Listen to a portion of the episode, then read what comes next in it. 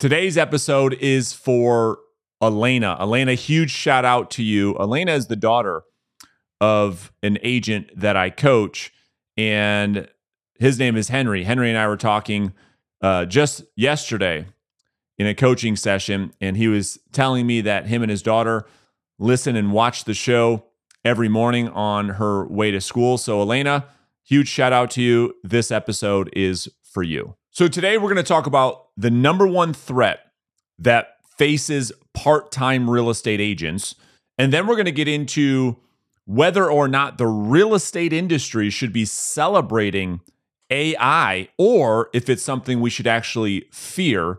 And then we'll talk about how Wall Street got it wrong when it comes to the housing market in 2023. So, before we jump into today's episode, if you're a real estate agent watching or listening to the show and you want to build a listing based business, you're interested in generating a multiple six figure income every year for the rest of your career without having to sacrifice nights and weekends away from your family, I'm going to put a link in the show notes for you to find out more information about my Listing Agent Academy coaching program. You can get all the details and then determine if working together with me at this time makes sense or not. So, with that said, let's jump into today's episode. All right, so let's explore the part time real estate agent. There, that comes with a lot of different challenges. And I coach a lot of part time real estate agents. I made a lot of content about how to succeed as a part time real estate agent. But there's something that I believe that is the number one challenge or the number one threat for most real estate agents. And social psychologists call this the 100% rule. And we're going to get into great details about what this is and how this applies to real estate agents that are part time, that maybe have a full time job. And I'm hoping that through this conversation comes clarity for people that I think struggle with the decision as to should I go full time in real estate? Should I continue to be part time? If I do go full time, when should I do that? When's the right time? What should I have in place? These are all the questions that I get often from part time real estate agents. And before I think any of those questions can be answered, to be fair, we have to really explore what we're going to talk about in this video. So, social psychologists they they did a study in the study that they did was on successful entrepreneurs versus those people that wanted to be an entrepreneur but they haven't yet started. It was the idea of starting a business. And when i started to really dig deep and understand all that went into this i said wow that is exactly what people are dealing with every day when they're thinking about in terms of being part time in real estate and this whole idea of going full time. And so I'm going to start this conversation off by a quote from Oliver Wendell Holmes. He said, A mind stretched by new experience can never go back to its former dimensions.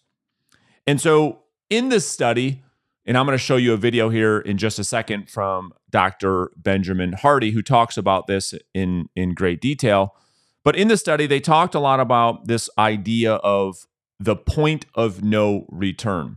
That in the study, those entrepreneurs that went off to start businesses to succeed in those businesses versus those that didn't really got themselves into this point of no return. And as defined by these psychologists, here's some things that they talked about. Number one, and this is so critical, was those that succeeded in business made a financial investment into their future self.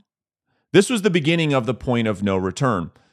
And when I thought about that, what happened was a lot of these entrepreneurs would, as an the example they gave, one entrepreneur made the investment into a, a pallet of shoes because this entrepreneur was going to build this shoe store online, sell these shoes online. And before he was ready, he invested the money into the product. And so he had no choice that pallet showed up at his house with hundreds and hundreds and hundreds of pairs of shoes that at that moment he was at a point of no return. And so I think about how does this relate to part-time real estate agents? How can we apply this if you are a part-time real estate agent? Well, making an investment into your future self could look like a couple of things. I've talked about this in a lot of different videos. One is that you're certainly investing in your education, getting your licenses, whatever certifications you, you, you may deem necessary. Maybe you invest in a coaching program up front. We have had many part time real estate agents with the goal of going full time invest in our coaching program, the Listing Agent Academy, to set themselves up to prepare themselves to go full time. The other thing I think about when I talk about making the financial investment into your future self is setting up the the savings in a way that allows you to potentially leave your full-time employment to get into real estate full-time. And making that investment and in other words, are you saving enough money to go full-time in real estate and in, in many cases I recommend that that be six months of savings. And not just savings, but six months worth of what you make today and six months worth of bills or expenses. And you're generating the income from your part time real estate sales. And we're investing that money into this six month nest egg so that you can save or invest in your future self. And that future self, for most people that want to become a full time real estate agent. When this happened, the psychologists determined when people went through this point of no return, they made the financial investment into their future self, that alone shifted their identity. That when they went all in with a financial investment and the money was spent, that at that very moment, their identity shifted and their behavior started to align with the new identity.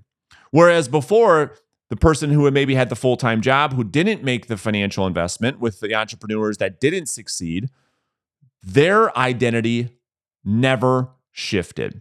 And therefore, as a result, their behavior didn't change. They step, they they they continue to behave like their current or old self. And those that said, I'm going to commit to this investment into my future self, then their behavior aligned with that new identity. And there's something that Dr. Benjamin Hardy talks about. I'm going to play this video for you guys in just a second. And this whole idea, and this is thus why I'm making this video, which is a 100% commitment is easier for humans than 98% commitment. So I'm going to go ahead and share my screen. Take a listen to Dr. Benjamin Hardy. But that idea is also actually backed by a lot of very interesting science and psychology. So again, the quote is 100% is easier than 98%. And the reason why this is so important is because if you're only 98% committed to something, what that means is that you're not actually truly committed. You're not actually fully there. You haven't actually made the decision. And if you haven't made a decision about something, what that means is that you're not actually sure what you're going to do. If Elko was only 98% committed and he was in an environment where his favorite dessert was served, then he would have to play a tug of war in his mind about what he was going to do. Do I eat it this time? Do I not eat it? And that right there, that mental tug of war, is called decision fatigue. Basically, the idea of decision fatigue is it's another word for willpower, but it means you haven't yet made a choice and you're not actually sure what you're going to do. And because you're not sure what you're going to do, often the situation wins. That's one of the most consistent things that's found in social psychology is that generally people are the byproduct of their situation. And the reason for that is, is because people are not decided. Michael Jordan actually had a very powerful quote. Michael Jordan said, Once I made a decision, I never thought about it again. And uh, kind of the Latin root of the word decision means that once you make a decision, you have to actually cut off alternative options. And so, because Elko made a 100% commitment rather than a 98% commitment, And he also shifted his identity by asking himself, can I, not, not, he didn't ask himself the question, could I do this for the next 30 days? Because if you think about it, if you want to do something for 30 days, then you definitely haven't changed how you see yourself. You're basically saying, I think I can do this for about 30 days, but then once that 30 days is over, or that year is over, I'm going to go right back to doing what I was. But maybe then I'll have a little bit more control. That's not what happened to Tom Hartman. That's not what happened to Elko. And as a result, those two people, they made a, a fundamental, a permanent shift. So those are just some of the entrepreneurs that he was talking about in in some of this research and I found it very interesting when he talks about anything less than 100% is actually harder for human beings because of decision fatigue. And we've all heard it before, the whole latent meaning for decision is to cut off. And if you haven't made a decision, then you find yourself in this decision uh, fatigue, or what Dr. Benjamin Hardy calls the mental tug of war, versus actually making the decision. Social psychologists have determined that we have about 50,000 thoughts a day. And for a lot of part time real estate agents, they can't stop thinking about should I go full time? Should I not? This is super scary. What's at risk? What are the pros? What are the cons? What does the timing look like? Should I try to time the market? What about this? What about health insurance? And they're constantly in this decision fatigue that that Dr. Hardy talks about. And in oftentimes what occurs is resentment. Is that that person starts to resent their current situation, causing even more frustration. They start to resent their job, that this job is keeping me back. And they start to think about all the things of or all the potential what what ifs or, or, or what could be if I could just quit this job. What could be if I went full time? And the fact that they haven't made the decision, in other words, they haven't gone 100% in all the way, they haven't burned the, the boats, that that resentment starts to increase even more. They start to be more frustrated at work. And then what potentially happens is they put themselves in a very vulnerable situation. And that is being forced to make a decision because maybe or perhaps the lack of performance at the full time job is in jeopardy. And now that job is saying, hey, dude, you're either in or you're out, or that person gets fired, or that person gets laid off, or that person gets reprimanded at work. And now they're risking that full time income because of lack of decision. And so the successful entrepreneurs in the study, they went all in. They made the decision, and as a result, they cut off anything before it. When that happened, they shifted their identity, which allow them to act on the new identity versus being having one foot in and one foot out. And I see this with part time real estate agents all the time that the fact that they're half in, half out, but wanting full time results causes massive frustration. Little or half commitment can only produce results that are maybe half as good. And so, for a lot of people that want to get into real estate full time, if they're making an income part time that maybe is what they're earning in their full time income, they start to think about okay, what if I was full time? What is possible? So let's get into AI. Everywhere you look, it's on every headline. Everyone's talking about chat GBT and, and, and artificial intelligence. And my question, as I start to think about this, and there's all kinds of things I'm going to share with you in, in this video that have to do with the question that I've been thinking about as it relates to the real estate industry. And that is is open AI in all these different AI platforms. Is this something that we should be promoting? Is this something we should be excited about? Or should we approach this with a little bit of caution or a little bit of reservation? Is it something that we should be concerned about, that we should actually fear?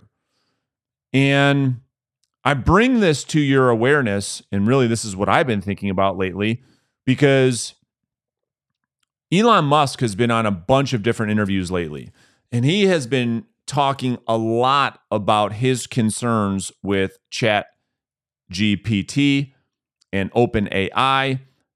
And if you didn't know, I mean, Elon Musk was the one responsible for OpenAI because of the way AI was going, and he wasn't happy with how Google and and the owners of Google how they were handling this. And so Elon Musk took it upon himself to say, "Well, I want to have this OpenAI, this nonprofit, which then became Chat GPT." And I want you to listen to some of the concerns that Elon Musk has about AI, and then we'll get into maybe some of the concerns in the real estate industry. We're rapidly headed towards digital superintelligence that far exceeds any human. I think it's very obvious. ChatGPT, I think, has illustrated to people just how advanced AI has become. And there are much more advanced versions of that that are coming out. I think the danger of AI is much greater than the, the, the danger of nuclear warheads by a lot. Because if one company or small group of people manages to develop godlike digital superintelligence, they can take over the world. Mark my words, AI is far more dangerous than nukes. At least when there's an evil dictator, that fewer is going to die. But for an AI, there would be no death. It would live forever. And then you'd have an immortal dictator from which we can never escape. You know, it's quite dangerous technology, and I, I fear I may have done some things to accelerate it. You know, I, I played a significant role in the creation of uh, OpenAI. Um, essentially, at the time, I was concerned that Google uh, was not uh, paying enough attention to AI safety.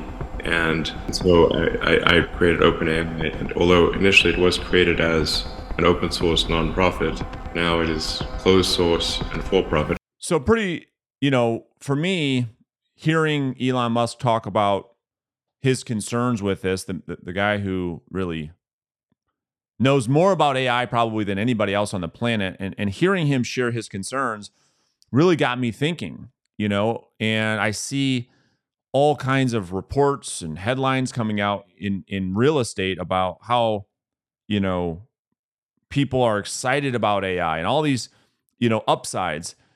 But recently there was a report that came out that got my attention.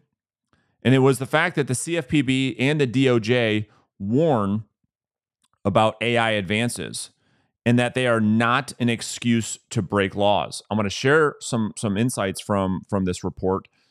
And then I'm going to share something even more interesting that literally just happened that essentially paused all AI development. And I'll get to that in just a second.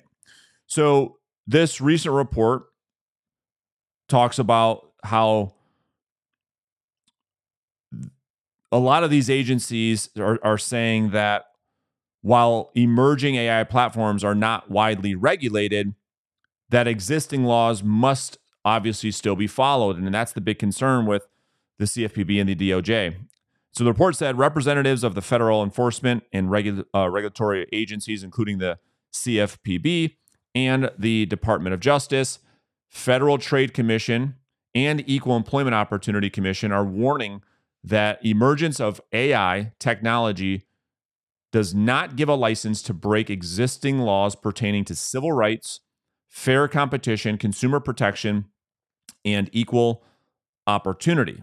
Potential discrimination outcomes in the CFPB's areas of focus are the chief concern. And this is what the report said.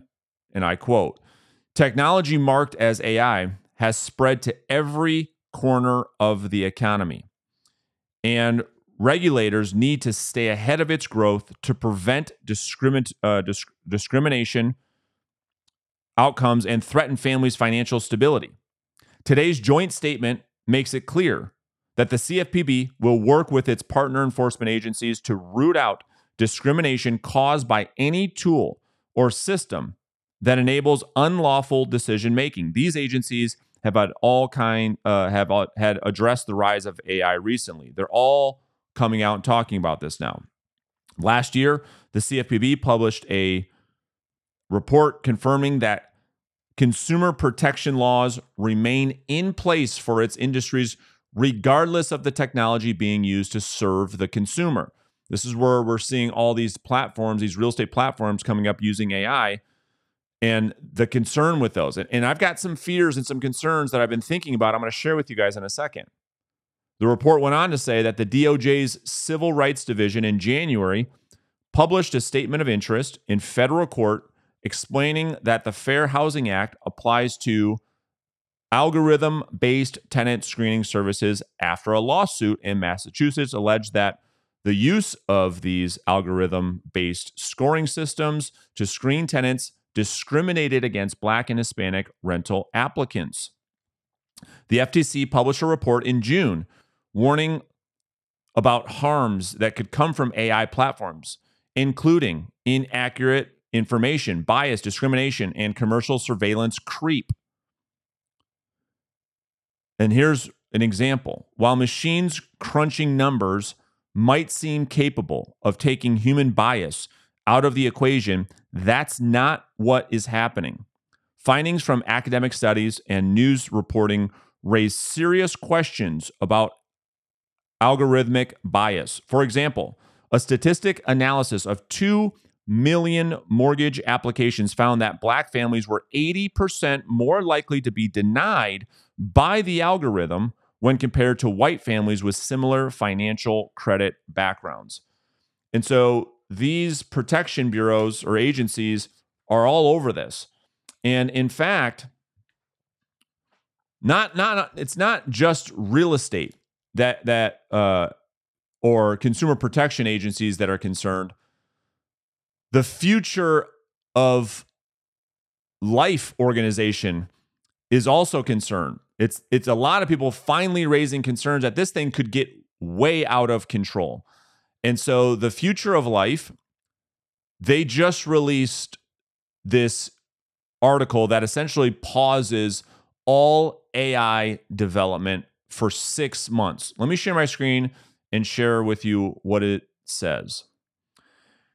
All right, so this is right on their website. It says AI systems with human competitive intelligence can pose profound risks to society and humanity, as shown by extensive research and acknowledged by top AI labs. As stated in a widely endorsed uh, AI principles, advanced IA could represent a profound change in the history of life on Earth and should be planned for and managed with care and resources. Unfortunately, this level of planning and management is not happening.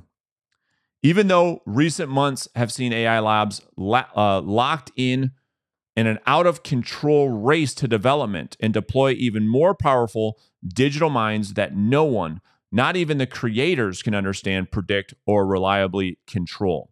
And they went on to talk about all the different reasons why all AI development needs to be paused, shut down, reevaluated. And I think that was the smartest thing that could have happened. And that report was released, I think, just a couple weeks ago. And so this gets my mind thinking about okay, w- you know, obviously there's a lot of excitement around OpenAI in, in real estate, but what are the downsides? You know, what are the potential harms? Because people are like, well, what's the big deal? Well, just imagine for a second, okay? Because you, you look at social media, there are so many social media accounts right now that simply are not human beings. And you would not even know it. They're starting, eh, there, there's, there's thousands of them you know, on these social media channels every day, they're not human beings. And so imagine the harm that can be done if a bot or some type of AI has a social media account, starts to message people, starts to lead someone potentially to believe that, we'll just, you know, th- these are some of the things I'm thinking about. Le- leading someone to believe that they're going to be selling their house and they're having a conversation with a potential buyer, getting that buyer to apply for a mortgage, uh, get into some some financial situations where the whole thing wasn't even real. What about a lot of these AI platforms talk about the potential replacement of real estate humans, you and I, real estate agents, in the contract to close process. Well, think about all the harm that could be done there. That an AI platform, you don't know if it's real or not, is emailing somebody, drafting its own addendums to cause massive financial harm in a real estate transaction. These are just some of the things that I think about as as as downside unintended consequences of unregulated AI platforms amongst many many many many others. You know, this is just the start. And the fact that we just don't know and you know, again, I think that this this report or this pause that came out from the futureoflife.org is so smart because I think that the potential upsides maybe maybe we find and we being the human race find that they don't outweigh the downside potential threat that is posed by AI. And so I would love to see this thing just slow down, everybody relax instead of, you know, rushing into this to potentially find something catastrophic that happens and then there's no turning back. So curious to kind of get your guys' thoughts on you know, OpenAI, Chat GPT, the potential risks that maybe you have thought about. I, I understand all the upsides. I mean, I made a video about the cool things that it can do. I get it. But with that, with with with that, I think comes great responsibility. And I think it's smart to see the world doing what it's doing. So let's talk about a new report that just came out that said new home sales proving Wall Street was wrong. Wrong about the housing market crash. And you see, I have made a couple videos about this very topic. And when I saw this came out, and there's some really interesting points that I'm going to go through with you guys in just a minute. But I think that, you know, based on all the data coming out now, in all these mass media outlets or, or, or, Wall Street, there's a lot of people that were betting on another housing market Armageddon or believing that we're heading into another 2008 when we saw the Great Recession. And that's just simply not not the case. It's simply not happening. And this report from Housing Wire came out yesterday and I thought it was really really good. Let me share some of the things that they talked about and then we'll we'll get into it. So, here's how it starts off. Why are home builders stocks up so much? Don't they know that new home sales uh, apocalypse is here? You know, the one that says that we have too much inventory and millions of vacant homes in the US? According to this theory, we have more homes under construction than any time in history. The truth is, it's not 2008 all over again.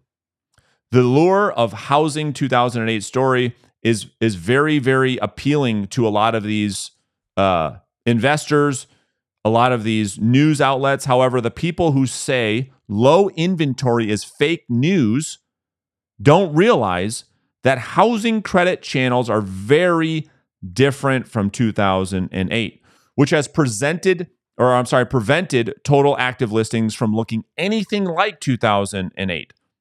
Certain people on Wall Street like to get ahead of the crowd by by being early. In their haste, they miss the bigger picture of the housing market. There is a boring long term story here about the total active listings being low in America. And the person who wrote this said, I just don't believe it's a story that Wall Street wanted to discuss. It's very sexy to talk about the gloom and doom about the housing market, which is so true. But sometimes that doesn't end well. Here's the case in point new home sales came in Tuesday. Made a video about this yesterday. This report is so critical. The fact that new homes and the data that we got yesterday came out because the real story is about supply and demand. Okay, so here's what happened. Here, here's some information about the new home sales report that is vitally important to the US housing market right now. This is from the Census Bureau. New home sales and new single family houses in March 2023 were at a seasonal, seasonally adjusted annual rate of 683,000 according to the estimates released by the US Census Bureau. and the Department of Housing and Development. This is 9.6% above the revised February rate. When did all this happen? The forward looking housing data started to improve in November 9th, 2022, when purchase applications data, uh, when purchase applications w- was up and almost everybody ignored it. The thing is, builders have time to work off their backlog of homes because they're efficient sellers. They can cut prices, they can lower mortgage mortgage rates, which is super important. We're going to talk about that in a second and they can do what they need to sell their product, which is a commodity to them. They don't have the same issues as existing homeowners do because they're not living in the property. So let's talk about that for a second. And then we'll talk about new home supply, which was something that Wall Street and a lot of these fear mongers were, were hanging their hat on to say this is going to cause a massive housing market crash. We're going to talk about that in a second. But here's the thing with new construction. This is why I talked about in yesterday's episode that new construction potentially opens up a whole new opportunity for this housing market that nobody saw coming. In that, new builders were, were going to be offering the incentives that they are for people that can't find what they're looking for, can't afford these high prices with existing home sales, with high mortgage rates. So go to the new home builder, get exactly what you want at a price that you can afford because home builders are offering low interest rates, lower interest rates than you can get otherwise, which is why I think we're seeing home uh, new home sales do what they're doing. And you're seeing a lot of people get into a 5% and even less we saw in a mortgage rate that's less than 5% on a brand new home. Whereas if they bought an existing home that they don't love, that doesn't have exactly what they want, at an interest rate at 6.5%. So it's a huge draw for people to go new construction. This is why I said what I said in yesterday's episode, which was that the new construction market or new homes maybe is the hero in this housing market in 2023 think about all the home owners that want to sell. They want to downsize, they want to upsize, but the story that we keep hearing, you and I, as real estate agents, where am I going to go? Where am I going to go? I'm at 3.5% of my mortgage. There's nothing out there. Everything is way overpriced, way inflated. And if I get into something, not only do I have to get in something that I don't love, I got to overpay and I've got to get an interest rate at 6.5% when I'm at 3.5% right now. Well, not if you go new construction. You can get exactly what you want and get a rate that is more reasonable. Now, this is the thing that is even more important is when we look at new home supply. So for for sale inventory and months supply, the seasonal adjusted estimate of new houses for sale at the end of March was 432,000. This represents 7.6 months of supply. However, there's a lot of context to housing data. This is what we have to pay attention to. This is what I continue to talk about in these housing market update videos because Wall Street and people making content about the housing market love to manipulate the data and they love to take things out of context to say, well, look at new home sale inventory. It's 7.6 months. Well, let's talk about supply as it relates to what's good for home builders and what's bad. When supply is six and a half months or above, most of the time builders pull back on construction. And the headline supply is at 7.6 months worth of supply. That's what the media wants you to believe. Listen, it's right there. The data says what it says. Brandon, you just said it too. Anything over six and a half months, builders pull back on construction. We're at 7.6 months of inventory. Right. Let's break down the 7.6 months of, of supply so that you have the context. And then you start to look behind the curtain and say, ah, I see. Here's the breakdown of the 7.6 months worth of supply. 267,000 homes are under contr- uh, construction. That's 4.7 months of supply. 94,000 of those homes still need to start construction. They haven't even started. That's 1.7 of the 7.6 months worth of inventory. And oh, get this 71,000 homes are completed for sale that are actually ready for someone to buy it. Guess how many months of supply that is? Only 1.2 months worth of supply. That's the real saleable inventory with new homes right now is 71,000. Let's give you some context. When we saw the housing bubble or the housing crash, we were close to 200,000 new home that were completed for sale that were for sale. We have 71,000 right now. 1.2 months worth of inventory. Here's what's also true. Anything under 3 3 uh, months worth of inventory is a highly seller's market. And this is why we see so many people going to new construction. This is why we see the new construction or new home sale sector of the marketplace doing so well. It's not what Wall Street wanted to see. It's not what Wall Street wanted us to believe. It's not what the fearmongers wanted us to believe when they said there's this massive housing market crash coming because of new construction, because there's 7.6 months of inventory. Right. But when you get into it and you start to look at the data, you find, well, geez, there's only about a month worth of inventory. And oh, by the way, builders are doing things for buyers that otherwise these buyers would have no options to do or no ability to do. So it'll be interesting as we continue to get more information on the housing market because we've yet to see, we've yet to have any evidence that supports a massive housing market crash in that home prices are going to fall, that they're going to drop dramatically 20, 30, 40%, like we saw in 2008.